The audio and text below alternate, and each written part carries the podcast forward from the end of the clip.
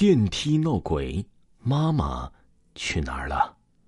他叫桃子，小桃啊，出生在一个绿色的小城市，他有一个幸福的家庭，过着很平静的日子。一天呢，小桃说自己上体育课，脚脖子被扭到了，说让妈妈来背着他回去，一直在学校等着妈妈。这时候啊，他好饿，于是想先去吃点东西。可是这时候教室里面呢是一片寂静，没有人，天色渐渐黑了下去。他一时一点一点的移动着身体，来到了电梯里。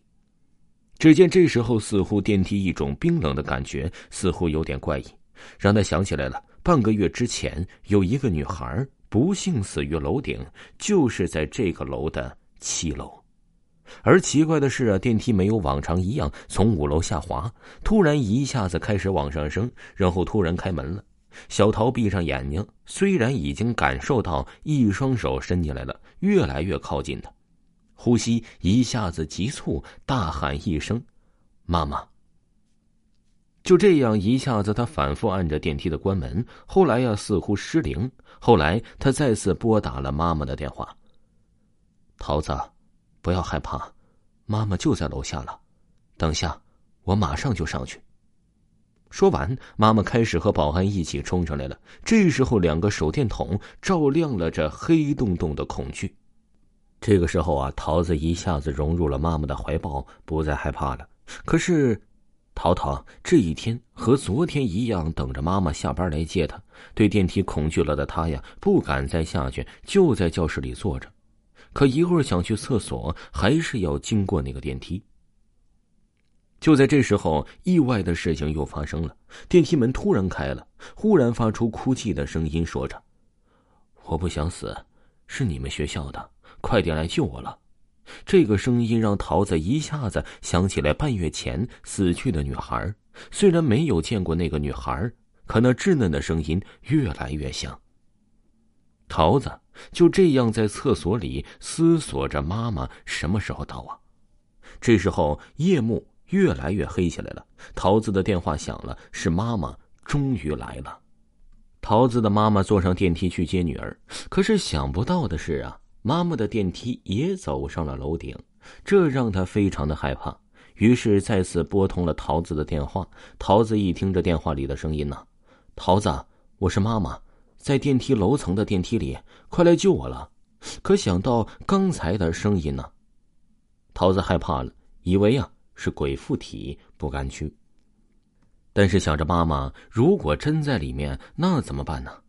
桃子本来行动就不方便，如果进去了出不来怎么办呢？后来呀，桃子先是打电话给学校的老师，让老师通知了保安。不一会儿功夫，保安来了。这时候，桃子一下子激动起来，终于有救兵了。保安叔叔安慰道：“不用害怕，没事的，叔叔在这里。”就这样，他们来到了楼顶。奇怪的是啊，这电梯门一直禁闭。不管怎么呼唤，都听不见任何声音。这时候，时间一点一点的过去了，怎么办呢？只能求助民警了。一会儿功夫，民警来了，用机器打开了电梯门。意外的是，一片空荡荡的，只有妈妈的一个熟悉的外套在那角落里在杂乱的丢着。桃子大哭起来：“我要找妈妈，我要找妈妈！”就这样。民警打来了桃子爸爸的电话，但巧合的是，在外地出差，根本没办法赶回来。这个时候，只能将桃子强行送回亲戚家。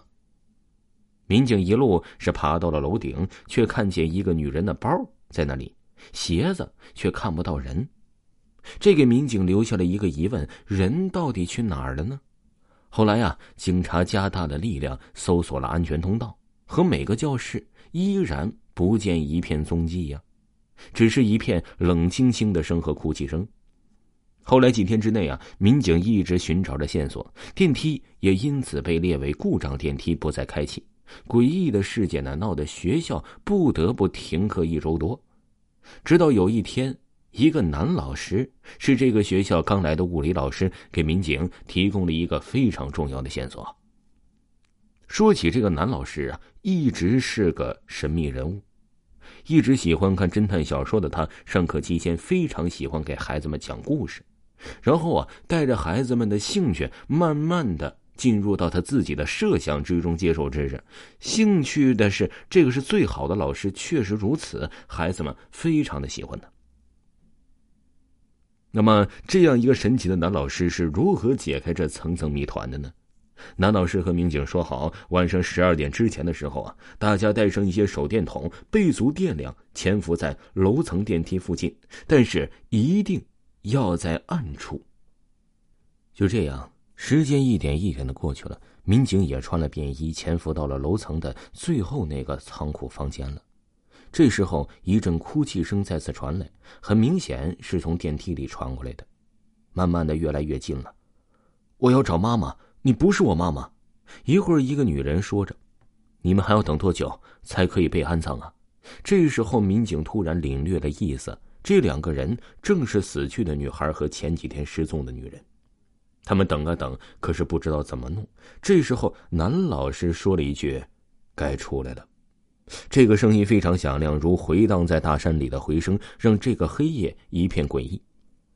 这时候，只见男老师在电梯那儿拿着一个呀很长的白色厚布扔了下去。就在电梯和这里的缝隙之处，奇怪的事情啊就开始发生了。一个苍白而又泛着苍青色的手，沿着布啊，是一点一点的爬着。一会儿功夫，就出来个女人，而这个女人正是前几天失踪的桃子妈妈。终于啊，是成功的解救了出来，把她安全的送回了家。只是她一直不能开口说话，总是想说什么被人限制了。这到底是什么原因呢？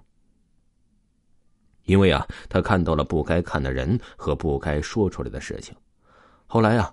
丈夫于农也回来了，只是没有想到，就算试图让妻子写字都无法写出来。一说到以前的电梯事情啊，他就开始头痛了。那么，真正的谜底是什么呢？